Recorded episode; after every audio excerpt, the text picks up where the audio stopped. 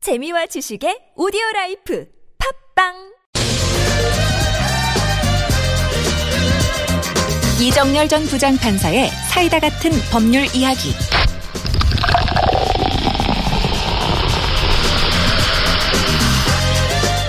네, 이정열 전 부장판사와 함께합니다. 어서 오세요. 안녕하십니까. 네, 오늘의 주제는 뭡니까? 예, 가짜 뉴스라는 용어가 요새 나오고 있는데요. 예, 어, 그 관련해 해가지고 이제 형사 책임이라든가 민사 책임 그 이런 음. 관련된 사람들 책임이 어떻게 되는 것인가 네. 좀 말씀드리려고 이게 합니다. 일회성이 아니라 거의 지속적으로 나타나고 우리나라에서만 나타나는 게 아니라 지금 미국에서도 대선에서 이게 가짜 뉴스가 영향을 미쳤다 이런 이야기도 나오던데 네, 일단 총론부터 한번 얘기해 보죠. 법적으로 어떤 문제가 있는 겁니까? 뭐 그냥 간단하게 말해서 민형사상 책임이 다 있습니다. 네. 그런데 이제 많은 분들이 관심 가지실 만한 부분이 신경 쓰이시는 부분이 아무래도 형사 책임일 테니까 네. 형사 책임부터 먼저 좀 말씀을 드려보겠습니다. 네, 그럼 이게 허위 사실 공표죄 이거부터 이야기해야 되는 겁니까? 예, 많이 알려져 있죠. 이 이름이 이제 그렇죠. 저 허위사실 공표야 허위사실 공표야 해가지고 음. 예 그래서 허위사실 공표죄에 해당이 되는데요. 네, 사실 이 허위사실 공표죄는 선거범죄입니다. 그렇죠. 예 공직선거법의 규정이 있는데요. 예. 이 내용을 보면 1항과 2항으로 나눠져 있는데 1항은 당선되거나 되게 할 목적으로 그러니까 당선되게 할 목적으로 네. 뭐 연설이든 방송이든 신문이든 뭐 여러 방법으로 후보자 내지는 뭐 후보자 가족 등등 해서 유리하게 네, 그렇게 뭐 사실관계를 어, 허위의 사실로 음. 이렇게 뭐 심지어는 뭐 이제 어떤 사람이 그 사람을 지지한다더라. 아, 가짜 뉴스는 한마디로 하면 글짓기잖아요. 글짓기. 그렇죠. 그죠? 네. 예. 저 초등학교 다닐 때 용어로 쓰면 글짓기인데 뭐 이건 뭐 허위 예. 사실이라고 봐야 되는 거잖아요. 그렇죠. 예. 예, 음. 그렇게 한 경우에 뿐만 아니라 그렇게 선전한 문서를 배포할 목적으로 가지고만 있어도 처벌을 받습니다. 아, 가지고 있는 것도 처벌받아요. 네. 오, 그래요? 이 허위사실 공표가 상당히 이 무서운 범죄입니다. 그럼 인터넷에 다운로드 받으면 그것도 걸리는 겁니까? 아, 그것은 음, 허위사실 공표에서도 그렇고 네. 나중에 말씀드리는 다른 범죄에 또 해당이 될 수가 있습니다. 예. 예. 보통 이 허위사실 공표 같은 경우에는 이제 5년 이하의 징역 또는 3천만 원 이하의 벌금에 처하게 돼 있습니다. 예. 그리고 이제 1항 지금 방금 말씀드린 건 당선되게 할 목적으로 하는 거고요. 예. 낙선하게 할 목적으로. 네, 네. 예. 낙선하게 할 목적으로 이렇게 한 행위를 하면 형이 더 셉니다. 이거는 7년 이하. 어. 그리고 500만 원 이상 3천만 원 이하입니다. 예. 앞서 말씀드린 당선되게 할 목적인 경우에는 5년 이하고요. 음, 근데 아무튼 이거는 공직 선거법에 있는 조항이죠. 네, 선거에 관련된 범죄입니다. 선거와 관련된 가짜 뉴스의 경우에만 한정이 되는 거잖아요. 그렇죠. 그잖아요. 네. 근데 선거고 아무 상관이 없는데 일반적인 어떤 뉴스를 꾸며가지고 만약에 예. 지금 했다. 네. 이러면 이- 이 공직선거법 적용은 안 받는 거잖아요. 그렇죠. 그럼 네. 다른 범죄에 해당이 될 수도 있는 그 거예요. 경우에는 이제 형법상의 명예훼손죄에 해당이 됩니다. 아. 사실 이게 제일 일반적으로 벌어지는 건데요. 네. 워낙 이 허위사실 공표죄라는 말이 그 많이 알려져 있다 보니까 다들 허위사실 공표 이렇게 얘기를 하는데 사실은 네. 어, 허위사실 적시로 인한 명예훼손죄가 정식 명칭입니다. 그렇죠. 예, 예, 예, 명예훼손죄입니다. 예, 이 경우에는 이제 형법에서 적용하고 있는데요. 어, 내용을 보면은 이제 공연이 허위의 사실을 이렇게 적시한다, 음, 표시하는 경우에 음, 음. 처벌을 받습니다. 네. 그래서 명예를 훼손하는 경우요. 음, 음. 형량은 5년 이하의 징역, 10년 이하의 자격정지, 1천만 원 이하의 벌금에 처하게 돼 있습니다. 예. 예. 그리고 더 나가서 이런 명예훼손 행위를 비방할 목적으로 아, 예, 신문, 잡지, 라디오, 기타 출판물에 의해서 하는 경우 예. 그러니까 얼마 전에 그 저 바른정당의 하태경 의원이 한번 얘기를 하시던데요. 예.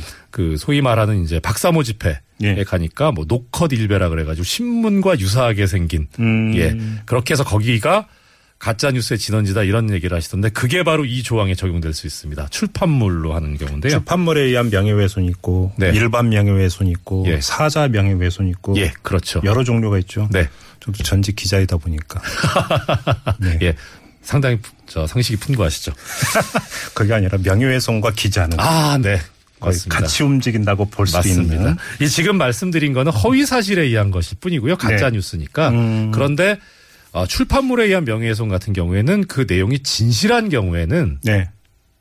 허위 사실이 아니고 그 경우에는 위법성 조각 사유 그렇죠, 있어서 그렇죠. 네. 그때 처벌을 하지 않게 돼 있습니다. 음. 뭐 아무튼 이 출판물에 의해서 명예훼손을 하는 경우에는 일반 명예훼손보다 형이 더 셉니다. 아까 5년 이하의 징역이라고 말씀드렸는데 네. 음. 출판물에 의한 허위사실 적시 명예훼손은 7년 이하의 징역입니다. 최고형이. 예. 네, 그래서 가중처벌되게 돼 있습니다. 예. 근데 앞서 그 소지만 해도 걸린다고 말씀하셨잖아요.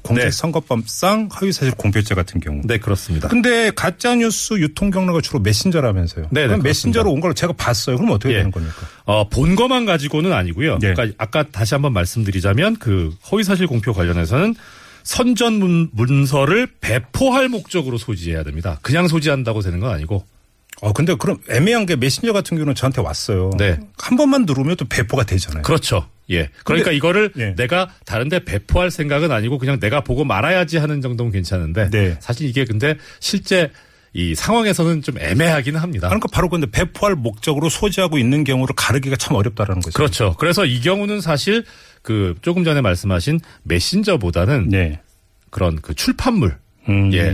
어, 뭐 문서가 사실 가장 아, 크게 소지 예, 같은 경우는? 그렇습니다. 예. 그래서 한두 장 갖고 있는 거 가지고는 이런 의심을 받기는 좀 그렇고요. 음. 뭐 정말 그야말로 뭐 몇백 장씩 가지고 있으면서 이게 그냥 갖고만 있을 것 같지는 않다라는 의심을 살 정도. 예, 그 정도 돼야 됩니다. 음. 네. 그러면 자 가짜 뉴스를 만든 사람이 있고 네. 그걸 퍼뜨린 사람이 있을 거 아닙니까? 그렇죠. 퍼뜨린 사람 같은 경우도 걸린다 이렇게 봐야 되는 겁니까? 그렇습니다. 이 만든 사람뿐만 아니라 퍼트린 사람도 걸리는데요. 네. 그 관련해서 아까 조금 전에 말씀드린 명예훼손죄에서 공연이 뭐 공공연이 이런 말씀을 드렸거든요. 그렇죠. 이 공연하다는 얘기가 불특정 다수인한테 한다는 겁니다. 그렇죠. 특정되지 않거나 아니면 여러 사람한테. 마구잡이로 퍼트린다 이런 거죠. 네. 그렇습니다. 한마디로 이야기를. 예, 하면. 그렇습니다. 그러면 예를 들어서 제가 술자리에서 예. 몇 사람 친구들하고 이야기하면 야, 니네 이거 모르지. 네. 이거 들어봤냐? 이거 진짜 고급 정보인데. 네. 그러면서 이렇게 이제 떠드는 경우가 많잖아요. 예. 이러면 이거 공공연히 해당이 됩니까? 아닙니까? 됩니다.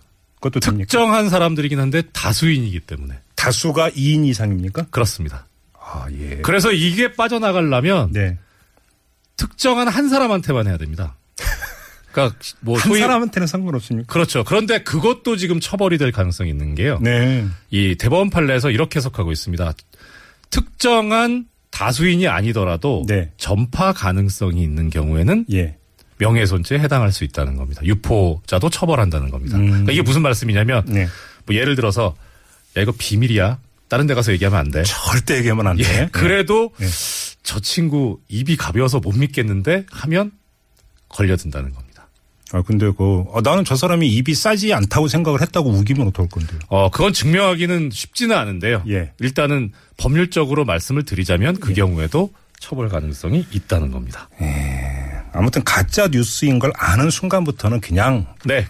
자진해서 개인적으로 폐기. 예. 이게 정답인 그렇죠. 거죠. 아. 예. 이 가짜 뉴스 관련해 가지고 네. 하나 더 말씀을 드리자면 네. 이게 허위인지 아닌지 그럼 어떻게 아냐? 그렇죠. 예, 할 때 보면은 이 안에 들어가 있는 사실관계가 얼마나 구체적인지 네. 또 이걸 증명할 수 있는 음. 어떤 자료가 있는지 예. 그 다음에 이걸 어디서 받았는지 출처가 어떻게 되는지 네. 나 어떻게 알게 됐는지 예. 그 다음에 이거를 유포할 때 그 음. 유포한 사람이 보고 그 사람의 학력이라든가 경력이라든가 뭐 그런 까지 종합적으로 감안해서 네.